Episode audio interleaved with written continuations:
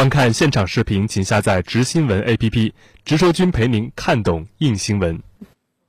按照目前普京提议的修宪内容，未来俄罗斯政治格局将会在总统职位减弱的同时，加强俄罗斯政府其他部门的制衡能力。专家分析称，普京计划赋予总理更多权力，他还想扩大国务院的作用。调整后的国务院将由俄罗斯各地区的负责人和总统行政管理人员组成。与此同时，普京还提出希望减少总统的权力，并引入两个任期的限制。今日俄罗斯分析称，尽管有种种缺点，但在艰难的诞生之后，它赋予了俄罗斯人前所未有的最大自由和繁荣。即使在更公平的分配经济收益方面，仍有许多工作要做。还有媒体注意到，在修宪提案中，未来的总统在就职前必须在俄罗斯连续居住了二十五年，而且从未持有外国护照或居留证，这将阻止许多倾向西方的莫斯科反对派参选。有趣的是，如果这个规则在两千年就存在的话，就连普京自己也不可能成为俄罗斯的总统，因为他从一九八五年至一九九零年曾被派驻东德。在后普京时代部署的过程中，俄罗斯经济方面的表现就是一大挑战。从二零一四年克里米亚危机之后，一是西方的严厉制裁，二是国际能源价格的下跌，三是俄罗斯海外事务增多，导致的结果就是俄罗斯国内经济下滑和萎缩。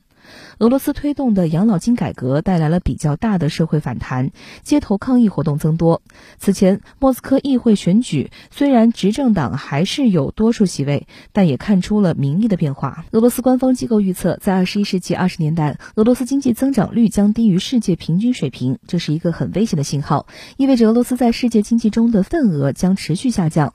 而国际货币基金组织的统计数据表明，二零一三至二零一七年名义 GDP 俄罗斯缩水将近三分之一。经济的不景气也直接影响了俄罗斯的人口增长，而这是关系俄罗斯国家发展的重大因素。普京在周三发表的国情咨文中明确指出，俄罗斯的未来和历史前景取决于有多少人。他表示，根据初步估计，二零一九年俄罗斯的总生育率仅为一点五，跌至十年来最低点。尽管与不少欧洲国家不相上下，但这对于俄罗斯来说是不够的。他直言对消极的人口预测感到震惊，并提出应对这一挑战是历史责任，不仅必须摆脱这种人口陷阱。他提出到二零二四年总生育率要达到一点七，确保到二零二五年实现可持续的自然人口增长。啊，当然，呃，普京在国情咨文里边也讲到，他未来的重点将放在那经济社会发展方面。啊，但是经济发展和社会的变化并不是。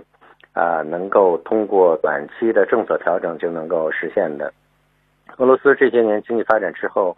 啊，重要的原因啊，主要是这个结构性的和啊制度性的。如果不对制度做出根本性的变革啊，呃，任何的这个政府改组也好，其实啊，并不能有效的促进经济的发展和社会的良性的运转。